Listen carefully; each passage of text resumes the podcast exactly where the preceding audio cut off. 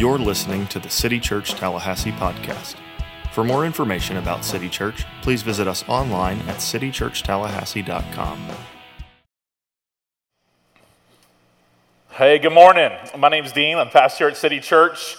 Thankful for a really good team of preachers that have been here uh, since Memorial Day. Aren't you thankful for the team with some preaching uh, in my preaching absence? Just done a fantastic job.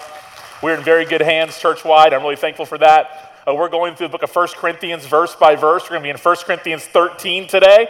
I told my friend Matt on the phone a couple days ago, I said, I think the two most known verses by the world, Christians and non Christians, in the Bible are one, thou shalt not judge, and two, love is patient, love is kind. Those are the ones that most people know. Uh, before I jump in, I have an exciting announcement to make, and that is that starting August 14th, so right around when school starts, August 14th, we're going to be going to three services here at Sessions Road.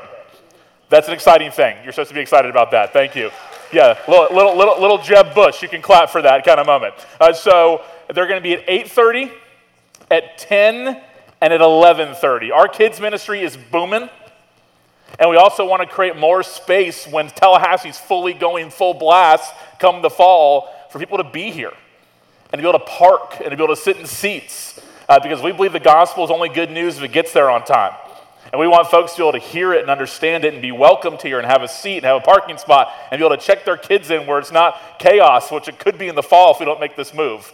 Uh, so we're grateful for the problem of having to do that. But starting August 14th, three services, 8:30, and we need some folks to go. We're 8:30 people. I'm not an 8:30 person, and I'll be here. So 8:30 people, 10 and then the hungover crowd at 11:30. So that's what we need. Uh, so th- those of you that don't worry about beating, beating the Methodist to lunch are the 11:30 crowd. Those of you, the 8:30 crowd, can already be at Cracker Barrel and be done, and just kind of give them this on the way out when they show up for lunch. So we need some folks uh, to be at those services. We also have over 60 students. Uh, with, with adult volunteers, but 80 people uh, going to our youth students camp tomorrow in North Carolina. Uh, I know some people are excited about that. Uh, they're leaving like at 5:45 in the morning or something like that. I won't be there, but good luck. Uh, and uh, but we're really excited uh, for that to take place. The Lord has always just used summer camps for whatever reason to communicate His love to students. Uh, I'm a great recipient of summer camp ministry when I was in middle school and high school, and I'm just thankful my own son and that the students for our church, middle school and high school, get a chance to go to Fuge Camp at North Greenville University uh, tomorrow for the entire week. We got two full buses going up. So thank you for your generosity in helping make those kind of things happen. We're excited. Let's pray, then we'll jump into 1 Corinthians 13. Father, we are thankful for your love for us. We're thankful it's understood in the work of Jesus Christ. That you so loved the world that you gave your only Son. So whoever believes in him will not perish but have everlasting life. What an amazing truth that you so loved us that you gave. Lord, let's never lose sight of how amazing it is to be loved by our Creator in such a way that even though we sinned against you, that you gave us the way in your love to be reconciled to yourself through the blood of your Son. We worship Jesus because he rose from the grave, and he, we proclaim his name today as a church family. We ask you, all the churches in our city as they gather today, that the same message will be proclaimed that Jesus Christ is Lord, that God so loves the world. Lord, we ask that be true of all of our churches, that message go across Tallahassee. Please keep the enemy out of this place, out of our church, out of our city. And I ask that you be with our students tomorrow as they travel and that it can be an incredible week in Greenville, South Carolina for them. We're thankful for Jesus, in whose name we pray. Amen. So 1 Corinthians 13 is there on purpose. It's not an isolated text. It's coming after some fighting over spiritual gifts, over order of service, over issues with women and men and customs and traditions. And uh, so it's not a coincidence that all of a sudden, right in the middle of those discussions, we see 1 Corinthians 13, which is about love. It's critical to know the context of that. It's sandwiched there because Paul's basically going time out, and this is kind of seen oftentimes as inspirational, this text, but it's more corrective. It's more Paul saying, hey, there's some problems here in the love department, and I'm going to call you out for it. It's not a coffee mug verse. It's fine to have it on a coffee mug, but it wasn't meant for that. It was first and foremost corrective to the church to call them to what he calls the greatest thing which is love. And he says this if I speak human or angelic tongues, and angelic tongues, most commentators believe, is this great knowledge, like a superior knowledge of the faith, but do not have love. I'm a noisy gong or a clanging cymbal. Some of y'all are already getting ready to do this. How awful does that sound? No offense to our drummer. When it all goes together, it makes great music. But if your son or daughter decides they're going to take drumming lessons and they ask you to have a drum kit in the house, if it was a guitar, you'd say, Yeah, no problem, that's great. If it was the flute, you go, Yeah, that's great. If it was a violin, you'd be like, Whoa, it's going to be a rough six months, but then it'll be pretty. Piano? Absolutely. What a beautiful sound. Mom, I want a drum kit. What comes to mind in your house? Three minutes later, imagine that over and over and over again. Paul's like, this is how God feels when we're pursuing things and they aren't done in love. They're a clanging cymbal. That noise, if I keep doing it, you'd be like, dude, stop. Like we get it already. Like you've proven your point. But that noise, that's the human illustration of how God sees this. If I have the gift of prophecy to understand all mysteries and all knowledge, and the context here is mainly focused on, again, the superior knowledge. That you're this great Bible scholar, this great theologian, you know all the answers. He doesn't say it's bad to know a lot of the answers. He doesn't say it's bad to be a scholar. He says, But I do those things, and if I have all faith so I can move mountains, but do not have love, I have nothing. If I give away my possessions, these amazing acts that sound loving, if I give over my body in order to boast but do not have love, as in the wrong motives, I, I gain nothing. So he's pointing them to something greater than even the best acts, like giving away your possessions to those who are in need, having superior knowledge that's angelic. He says, but if you don't have love, he said it's worthless. It's that noise. It's when your kid first brings home their recorder in third grade from music class.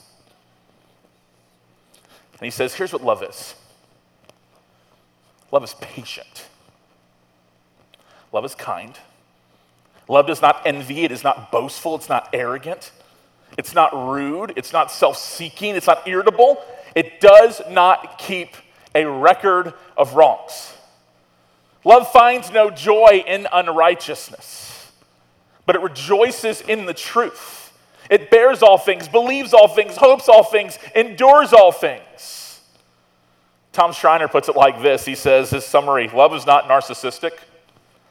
It's not self absorbed, it's not self obsessed. There's a reason why the Bible says that knowledge can puff up, can swell our heads, but love actually builds up.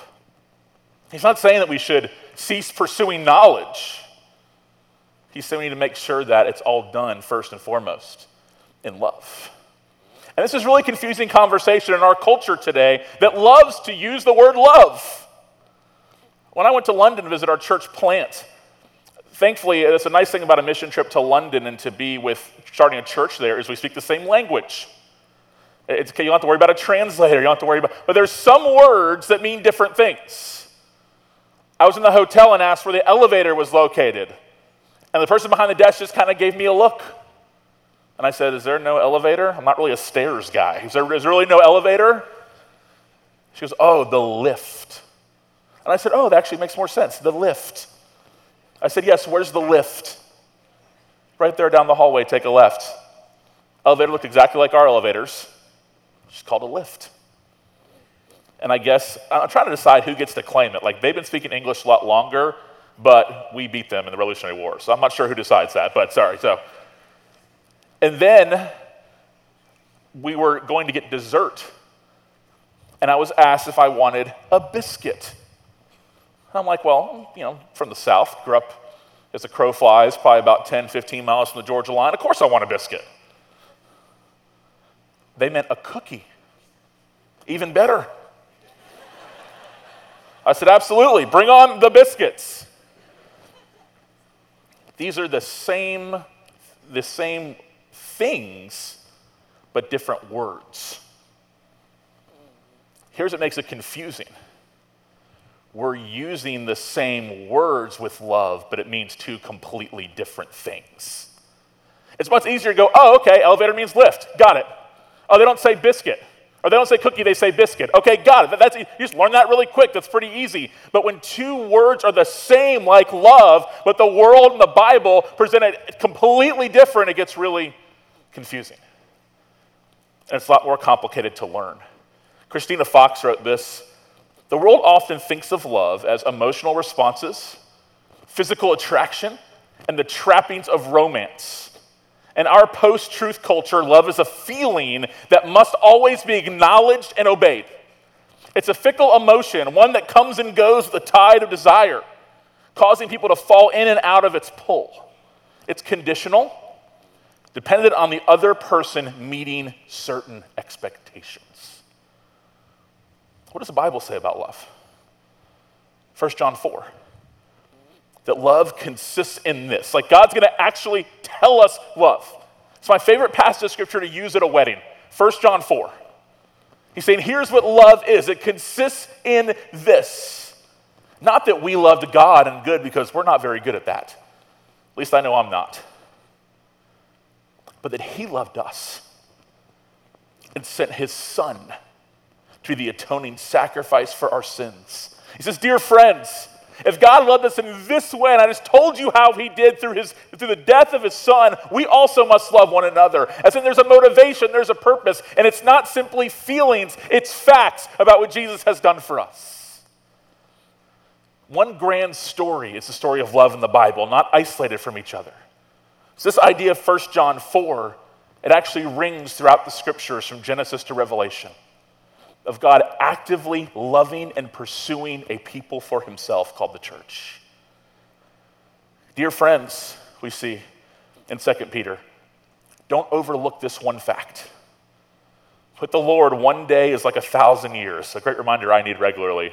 On my town table, I'm like, God, it's been five minutes since I prayed. Or maybe it's been five years. He goes, Well, a thousand years for God. Not literally a thousand years, It's the metaphor he's given us that God does not see time like we see time and think like we think. And a thousand years is like a day.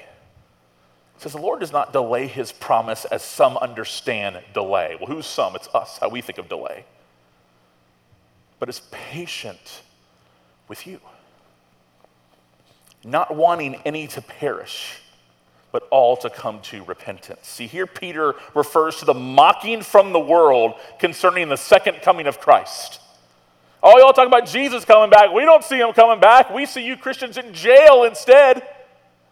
And the believers are going, yeah, this is not really turning out like you promised it would. Jesus coming back, like it's been a little while, we're under persecution. When's it going to happen? Since he hadn't come back, people were starting to mock them and to laugh. It's kind of like when someone invites you to go snipe hunting out in the woods. You ever heard of that? There's no such thing, but they'll say, hey, let's go snipe hunting. Oh, what's that? They'll explain it to you. It's this little bird, it's out there. Meet me in the woods at 8 a.m. Then you go out there and no one's there, and you're by yourself looking for snipes that don't actually exist. That's how they're presenting this. This is just fairy tale, it's legend, it's not actually happening. And here Peter informs us the fact that Christ has not come is actually a display of God's patience. Like, why hasn't he come? Because all his people are not yet saved. They haven't all been brought to a saving faith, and he is patient and will continue to be until every single one that he has called his own are now a sheep with a shepherd.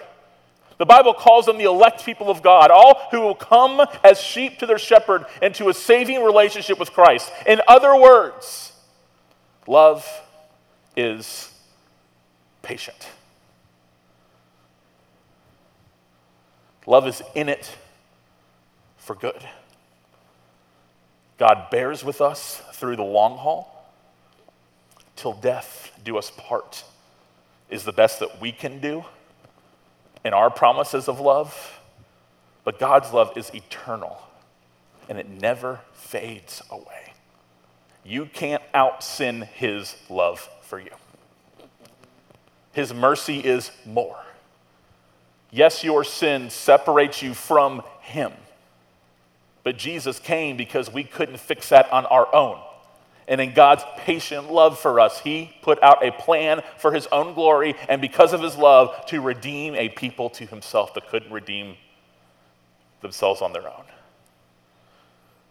We see this from the kindness of God, our Savior, and His love for mankind appeared. He saved us. And that word save is not some revivalistic Baptist language, it's a Bible word. We're saved from our sins. We're saved from the punishment of sin. When people thought hear, hear you know, a preacher say, get saved, they think, oh, that sounds. No, this is a Bible word. It's a Jesus word. We're saved from God's penalty of sin. He saved us not by works of righteousness that we had done, because that's not going to cancel out the fact that we've sinned, but according to his mercy, through the washing of regeneration and renewal by the Holy Spirit. That the Spirit comes in and makes us new. He poured out His Spirit on us abundantly through Jesus Christ our Savior, so that having been justified, meaning declared not guilty, by His grace, we have become heirs with the hope of eternal life. When the kindness of God our Savior appears. In other words, love is kind. Love is patient. Love is kind. Paul writes this adopt the same attitude as that of Christ Jesus, who existing in the form of God did not consider equality with God as something to be exploited. Instead, he emptied himself by assuming the form of a servant, taking on the likeness of humanity. And we had come as a man, he humbled himself by becoming obedient to the point of death, even death on a cross.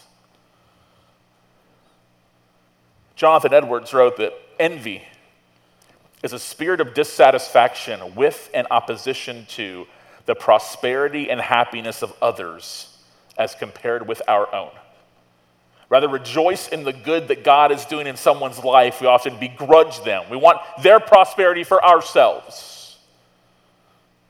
We see that in Jesus, the opposite.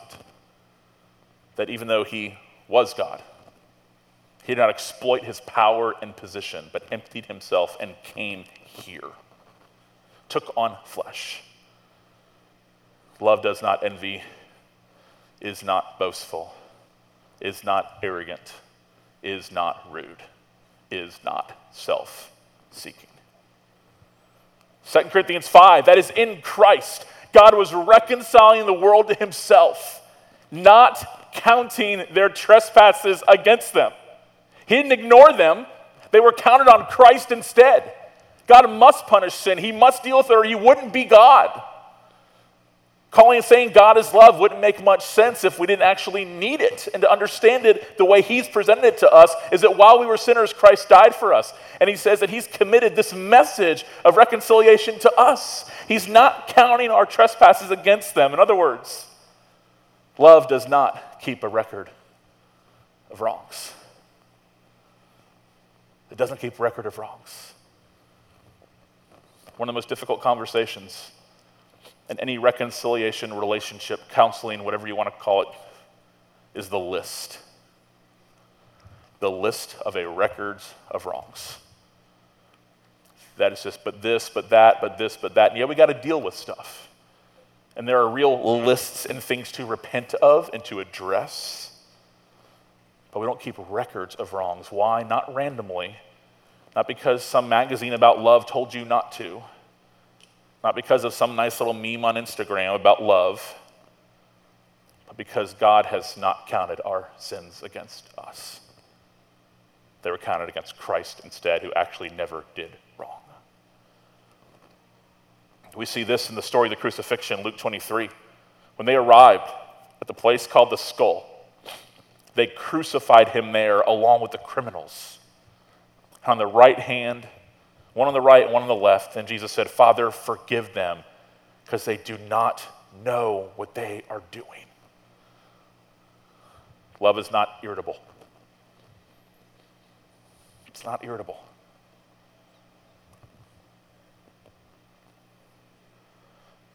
When I meet with my counselor, one thing that he regularly says to me is, when those who have wronged you, you need to learn how to have compassion for them.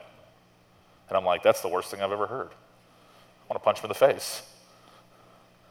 He goes, well, That's why you're here. Okay, good.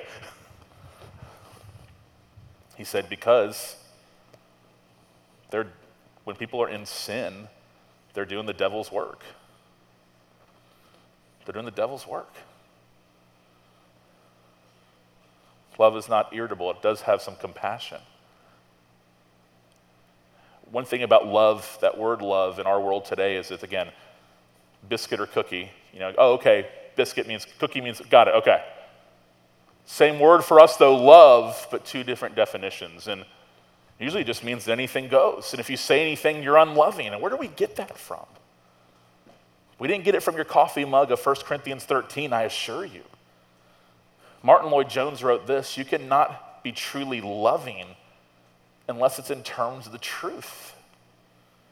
1 Corinthians 13 says, Love finds no joy in unrighteousness, but rejoices in truth. It's not loving to celebrate things that God condemns. And it's legalistic and unchristian to condemn things that God celebrates. I don't know where we got that from. To speak to this, to say this, to, to not affirm this, to not agree with this, it makes you unloving. When the scriptures say that love finds no joy in unrighteousness. So for us to find joy in unrighteousness and sin is to actually, God would say, be someone who is not loving. Because God's the one who defines the terms of what it means to love, not the world. Love means to believe all things. It means we give others the benefit of the doubt. It means we believe that over time we can commit ourselves to one another. Believing all things means that we're willing to trust one another. And we don't ignore wrongs. There's times where we have to shake hands and go different directions. We just don't keep record of them. And how does this happen for us as flawed people who oftentimes are more swayed by how the world views love than how God shows us what love truly is? I try to give the whole biblical understanding frame of it rather than isolated verses. It's, he tells us this for consider him.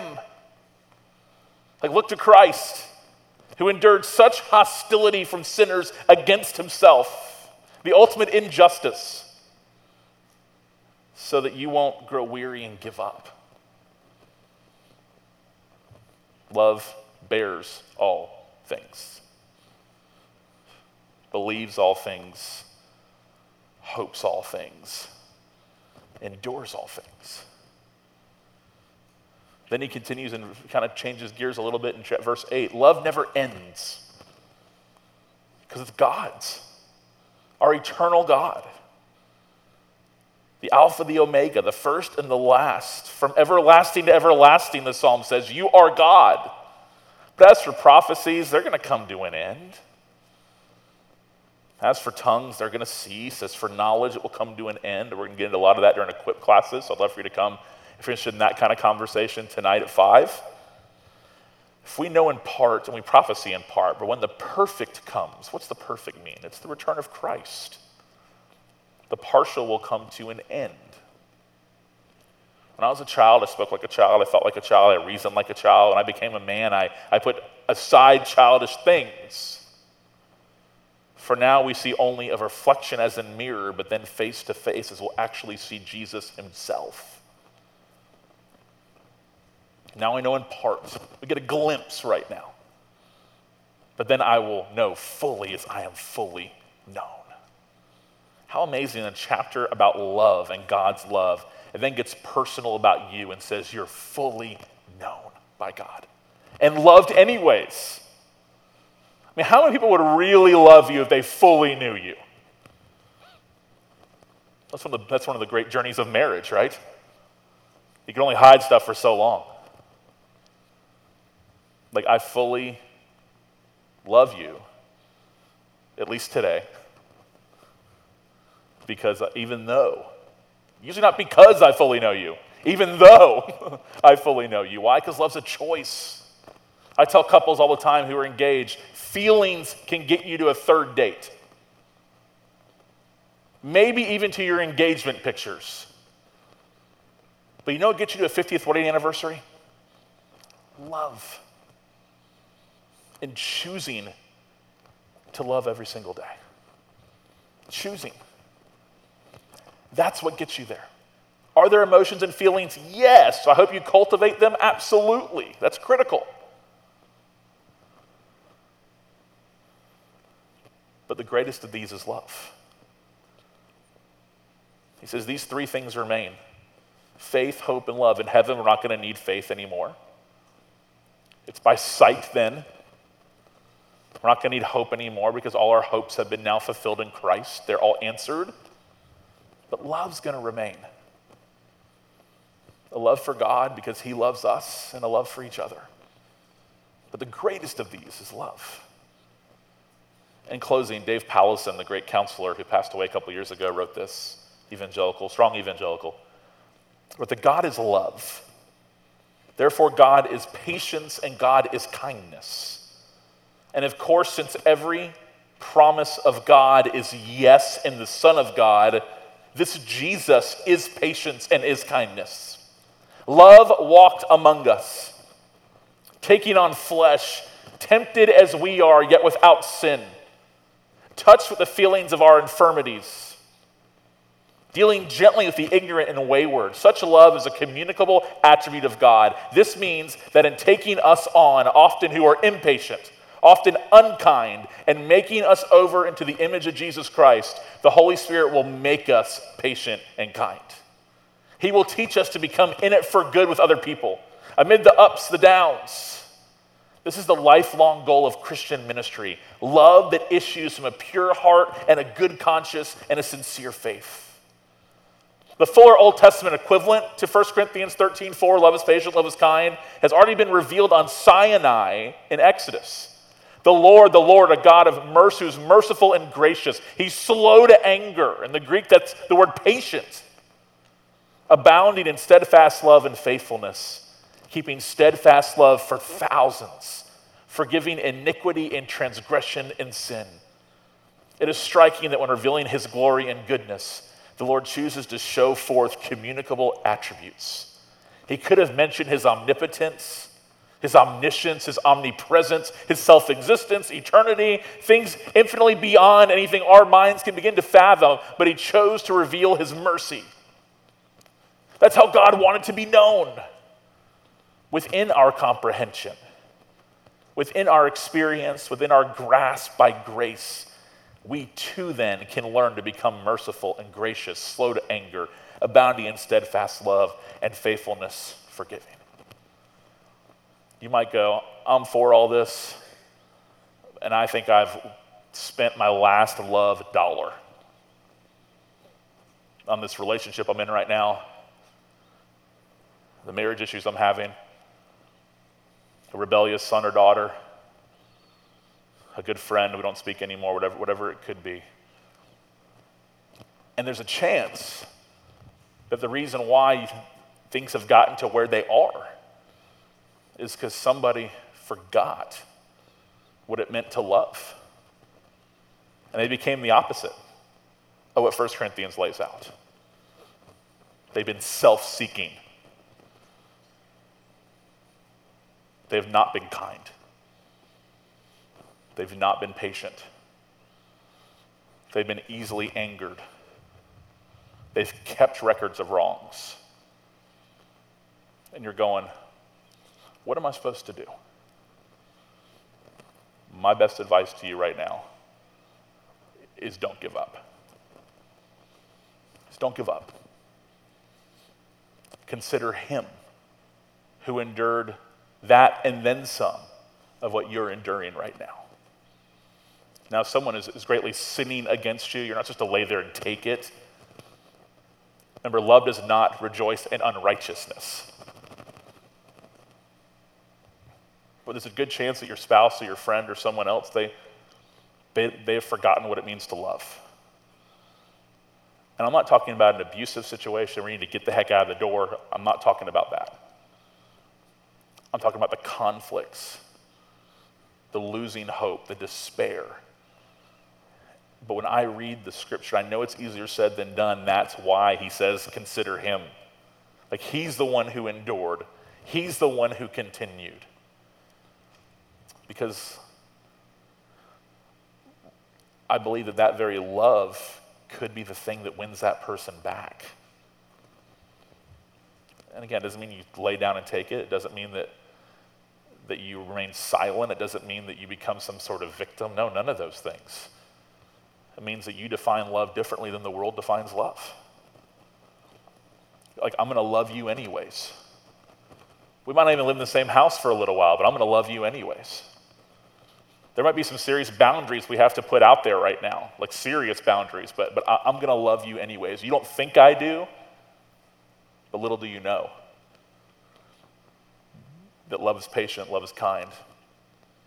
It's not irritable, and I'm so irritated with you right now, and I'm reminding myself that it's not irritable. That could be your thoughts, right? Endure. Why? Because Christ has endured for us. Let's commit to being that together. And if you ever want to talk about that, because it's easier said than done, please. We don't want to leave you hanging. We have marriage mentors here in the church. We have a care room. Where people can pray for you, give you some next steps. We have professional counselors we refer people to. I mean, we, we have so many options to be able to do that. So we never want to leave you hanging because we want to be a people who love. And when love is violated, it hurts. It hurts.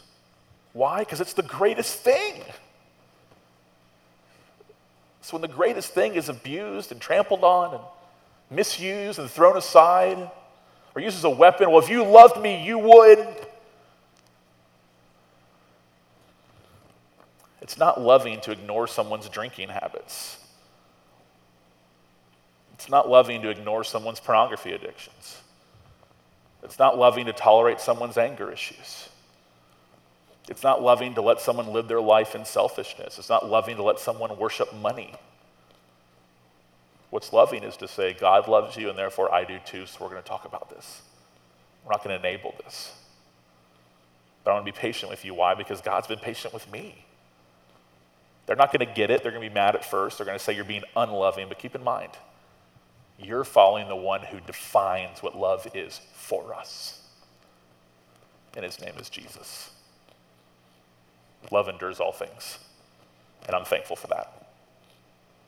Because there's a lot of times where I'm unlovable, but he who began a good work in me will be faithful to complete it in Christ. Why? Because love is patient. Let's pray. Father, I ask that we will not be the noise of this clanging cymbal next to me on stage. I know there's people in this room right now that probably feel like they have a cymbal figuratively in their home, in their life, in their iPhone messages, whatever it could be. Lord, I ask that you help people to love. That your kindness, as Romans says, will lead us all to repentance. All right, I know there's times where this just seems easier said than done and doesn't make sense to us. But we're thankful that what you, what you have made clear to us is that Jesus endures on our behalf. And that we can love because you first loved us.